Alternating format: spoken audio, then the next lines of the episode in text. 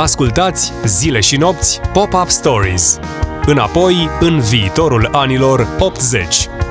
În episodul de astăzi vorbim despre retroart, amintiri din literatura anilor 80, Top Gun și anii 80 printre jocurile video. Retroart și pop culture fără să ne dăm seama, fără să vrem și fără ca cei mai mulți dintre noi să îi fi trăit sau am făcut-o într-un mod nememorabil din cauza regimului comunist, tânjim acum după pofta de viață și lipsa de griji asociată cu sclipitorii, efervescenții și multicolorii anii 80, apogeu al predispoziției colective la excese consumeriste. Mai bine zis, suntem nostalgici după ce au însemnat și ce ne-au lăsat moștenire acești ani 80 prin intermediul pop culture, iar dovezile pot fi detectate nu doar în experiențele deja consumate, ci chiar și în cele viitoare. Firestarter, adaptarea romanului lui Stephen King din 1980 și Top Gun, Maverick, sequel la imensul hit din 86 al filmului cu Tom Cruise, care intră ambele în luna mai în cinematografe. Apoi, festivalurile estivale de muzică cu parfum 80ist, precum Dimensions Hit Brașov, Retro Music de la București, Retro Summer Oradea sau We Love Music de la Râmnicu Vâlcea blugii cu talie înaltă și cardiganurile ce își anunță revenirea în trend în toamna asta. Și nu în ultimul rând, Super Mario Bros. The Movie, noua tentativă de a adapta în film popularul joc video din anul 1985, creat de Nintendo, care va avea premiera la finele acestui an. Cu toate că de atunci au trecut câteva decenii, referințele pop culture din anii 80 continuă să se constituie în componente imoabile ale universului nostru ludic personal prin simboluri, mesaje, produse, obiecte, artiști sau personaje insinuate în subconștientul colectiv, indiferent că ne gândim la Chicken McNuggets de la McDonald's sau la sloganul Just Do It și frenezia fitness creată de Nike, la franciza Transformers, născută din jucăriile lansate în 1984 de Hasbro, sau clovnul Pennywise din popularele filme horror It, pus pe hârtie de Stephen King în 1986, la iconurile venerate, respectate sau imitate precum Like a Virgin, Madonna, Bruce, Born in the USA, Springsteen și Bono, With or Without You, ori la cărți din anii 80, transformate după 2000 în filme sau seriale, cum ar fi povestea slujitoarei de Margaret Atwood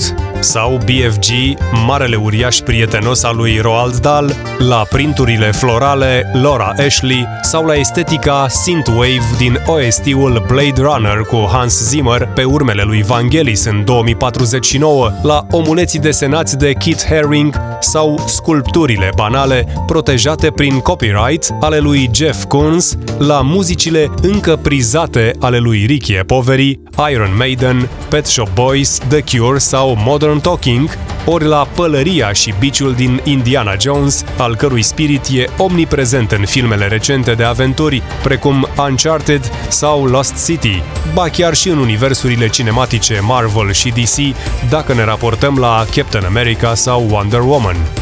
Un exemplu relevant pentru influența esteticii anilor 80 în conturarea actualelor forme de expresie ce țintesc publicul larg este franciza cinematografică Batman, apărută ca aliniere a DC Comics la trendul supereroilor, lansat X-Men în 2000, fiindcă omul liliac s-a născut în comicsuri în 1939, deci acum are 83 de ani, Totuși, continuă să vorbească pe limba unor zeci de milioane de oameni de pe întreaga planetă, indiferent că e interpretat de Christian Bale, Ben Affleck sau Robert Pattinson.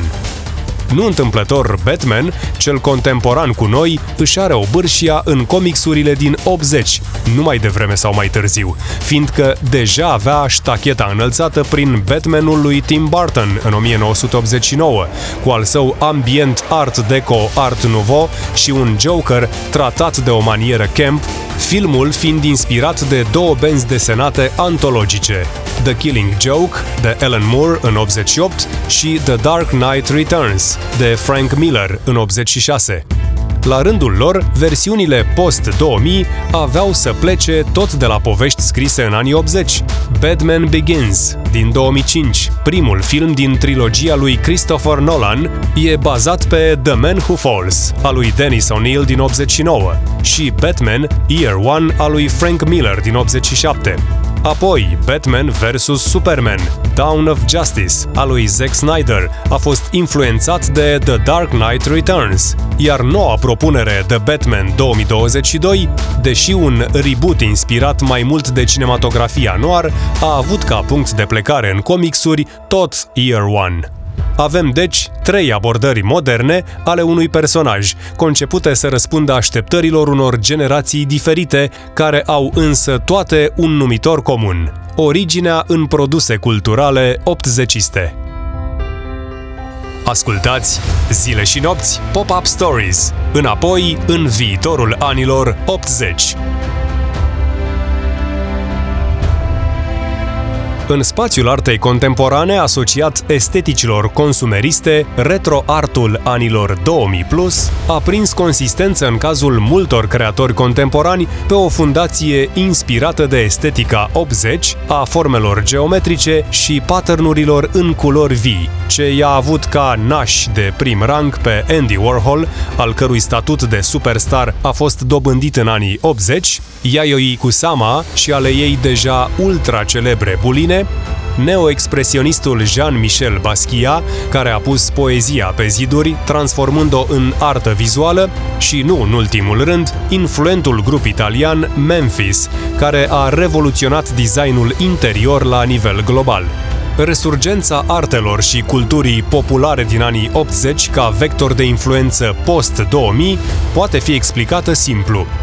fie după experiențele trăite ca young adult al generației ajunse acum la vârsta a doua și la un anume confort financiar, fie prin regula referitoare la revenirea ciclică a trendurilor, regula celor 20 de ani, dilatată de erodarea potențialului creativ al unor industrii prea lente în a ține pasul cu schimbările social-economice la nivel planetar și cu evoluția tehnologiei, care au afectat comportamentul și preferințele consumatorilor de pop culture. Aceste explicații, deși valabile, nu sunt suficiente chiar luate împreună, fiindcă fenomenul retro trebuie privit în contextul redefinirii nevoii de evadare din cotidian ca reacție la cumulul de crize post-9-11, terorism, încălzire globală, pandemie sau război, ce a erodat cu trecerea timpului starea de spirit a beneficiarilor de produse culturale de masă și i-a exilat în realități alternative cu ligi de supereroi salvatori ai speciei umane umane și în universuri fantastice, neomitologii cu apel la arhetipuri, sau, ca alternativă, le-a reamintit ca aspirație o realitate confortabilă trecută, anii 80, în care creșterea economică și stabilitatea socială au generat o pseudo-anarhie ludică și o dezinhibare absolut formidabilă în storytelling-ul și estetica pop culture, decada reprezentând din acest punct de vedere cel mai bogat bazin de resurse de entertainment escapist cu rată mare de succes, dobândită prin punerea pe primul loc a imaginii. În secolul 21, la fel ca în eclectica era MTV, cu ale sale videoclipuri memorabile cântate de Duran Duran, Police, Cyndi Lauper, Michael Jackson, AHA sau David Bowie și Mick Jagger, asociată celei VHS, cu densitatea sa unică de francize multimedia, care au perpetuat sentimentul de nostalgie dincolo de 20-Year Rule, Terminator, Mad Max, Aliens, Star Wars, Indiana Jones, Ghostbusters, Succesul muzicii se măsoară în vizualizări de către public prin adaptările pentru cinematografie sau TV. Potențialul de blockbuster al filmelor este condiționat de spectaculozitatea imaginilor, iar staticele arte plastice cedează teren în fața instalațiilor și performansurilor, refugiindu-se în dimensiunea ambientală a designului interior și arhitecturii. Mai mult, dacă nu uităm că anii 80 reprezintă temelia acestui lifestyle digital, pentru că atunci au apărut Mac-urile, primul PC IBM, sistemul de telefonie mobilă 1G, ne va fi ușor să îmbrățișăm realitatea că fascinația noastră actuală pentru înlănțuiri de imagini, sunete sau cuvinte din anii 80 nu este o plăcere vinovată sau anacronică, ci una cât se poate de normală. Ascultați zile și nopți Pop-Up Stories. Înapoi în viitorul anilor 80. Amintiri din literatura anilor 80.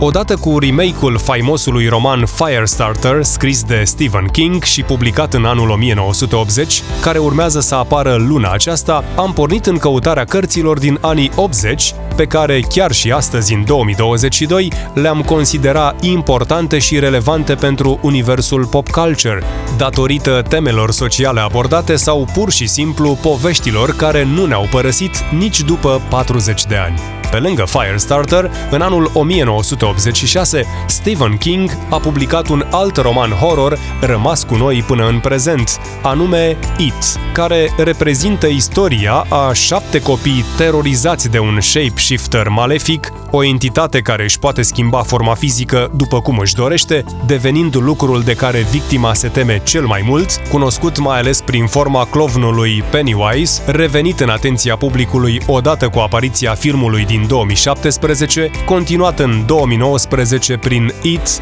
Chapter 2. Tot din sfera horror, în 1983, Susan Hill a publicat una dintre cele mai faimoase cărți gotice din ultimii 50 de ani, Femeia în negru, care încă se joacă la teatrul West End din Londra, unde a avut premiera în anul 1989. O lucrare relevantă pentru mediul social din 2022, mai ales în contextul mișcării MeToo, este Povestea slujitoarei, publicat de Margaret Atwood în 1985, unde se prezintă o distopie în care femeile sunt folosite ca mașinării de reproducere într-o lume în care drepturile și libertățile le-au fost luate de un regim totalitar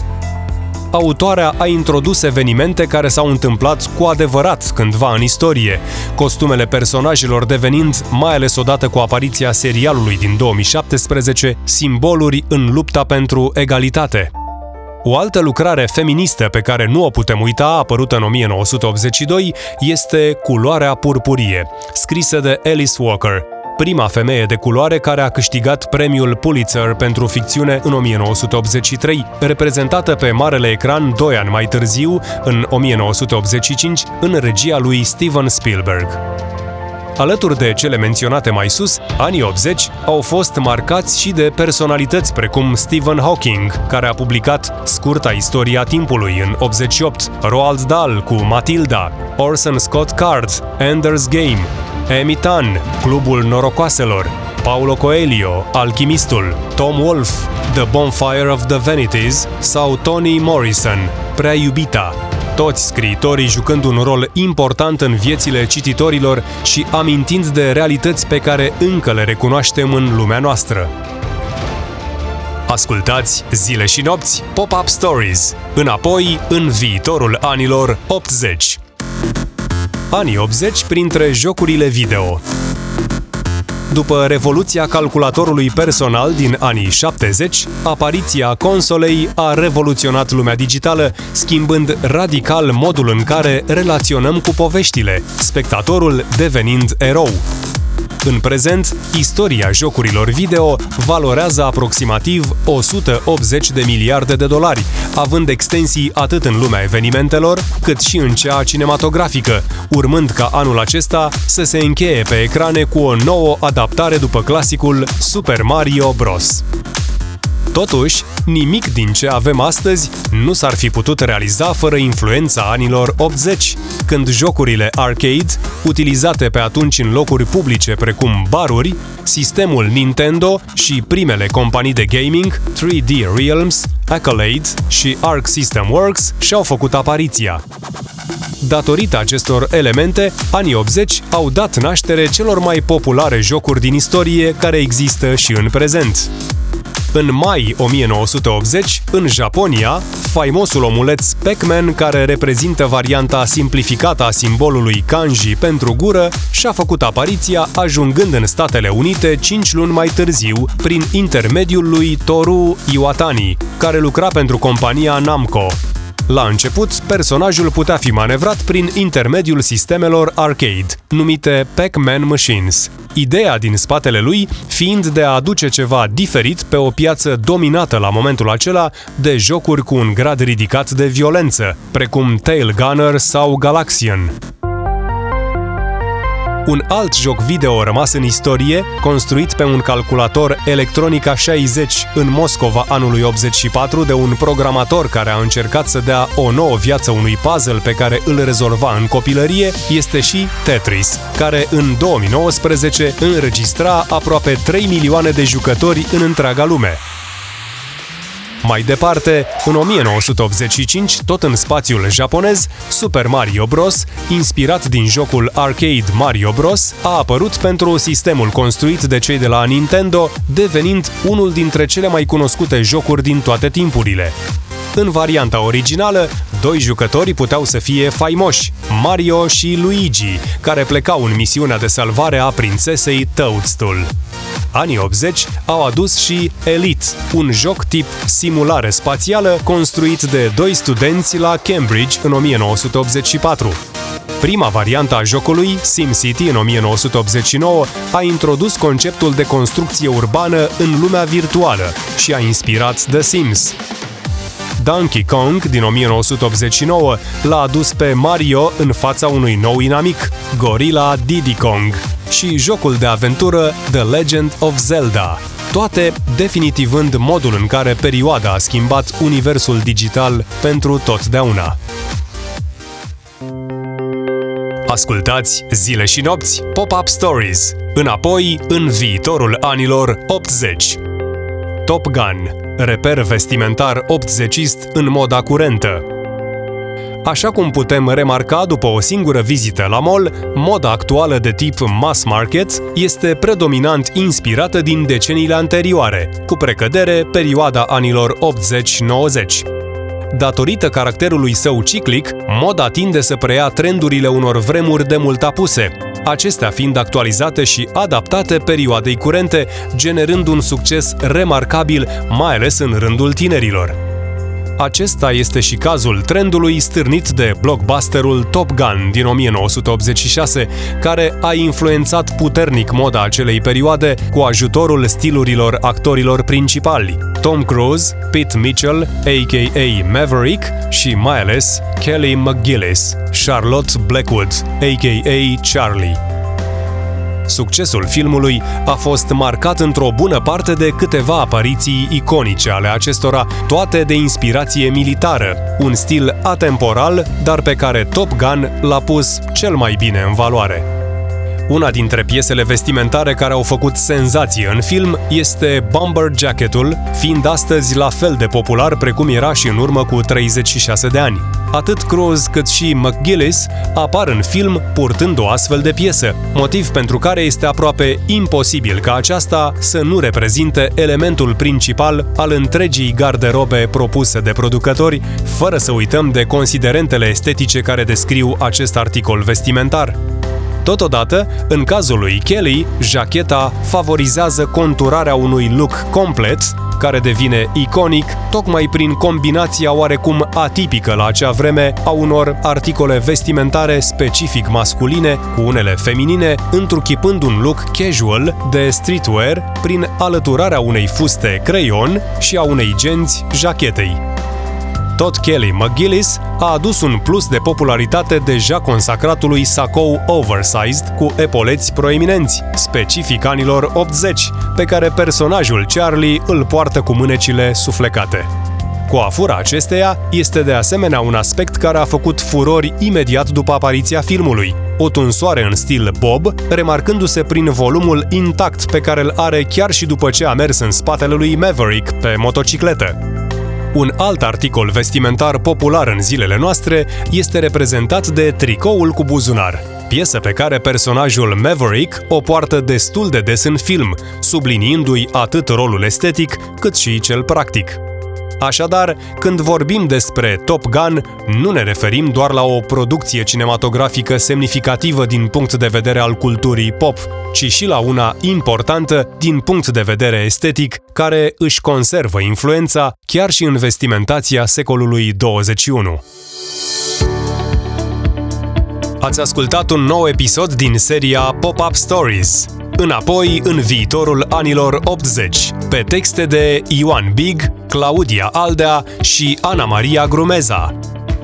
Eu sunt Ștefan Cojocaru. Până data viitoare, vă invit să intrați pe site-ul zileșinopți.ro să vă bucurați de noi experiențe pop culture.